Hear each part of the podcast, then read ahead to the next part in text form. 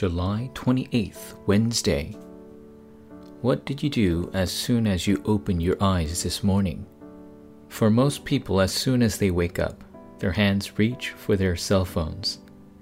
They look through their SNS apps or unread messages, check the weather, and read the news.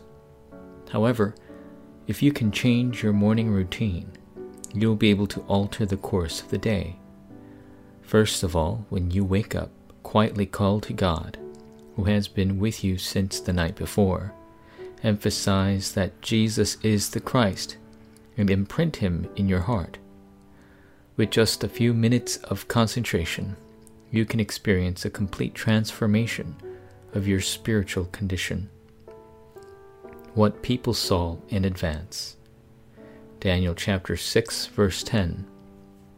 When Daniel knew that the document had been signed, he went to his house where he had windows in his upper chamber open toward Jerusalem. He got down on his knees 3 times a day and prayed and gave thanks before his God, as he had done previously. God wants all nations, races, and people to receive salvation and know Jesus Christ. God is looking for those who bring and enjoy his power that transcends time and space. For those people, God will show in advance what he will do. Then what will God reveal? Number 1. What the figures in the Bible saw in advance.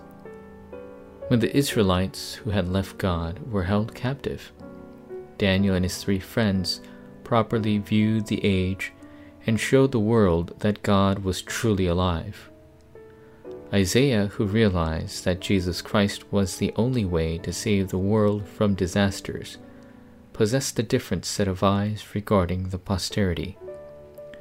Esther, who became queen, saw in advance God's desire to save the Israelites.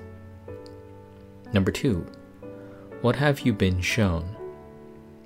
Believing that Jesus is the Christ is grace in itself and the greatest answer.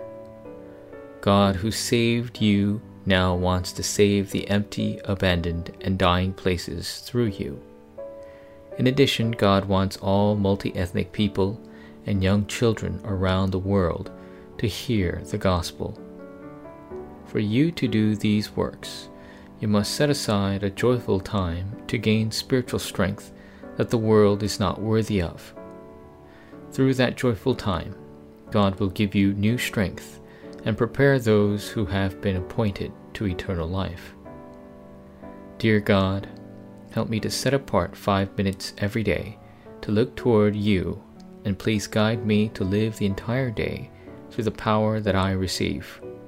I pray in the name of Jesus Christ. Amen.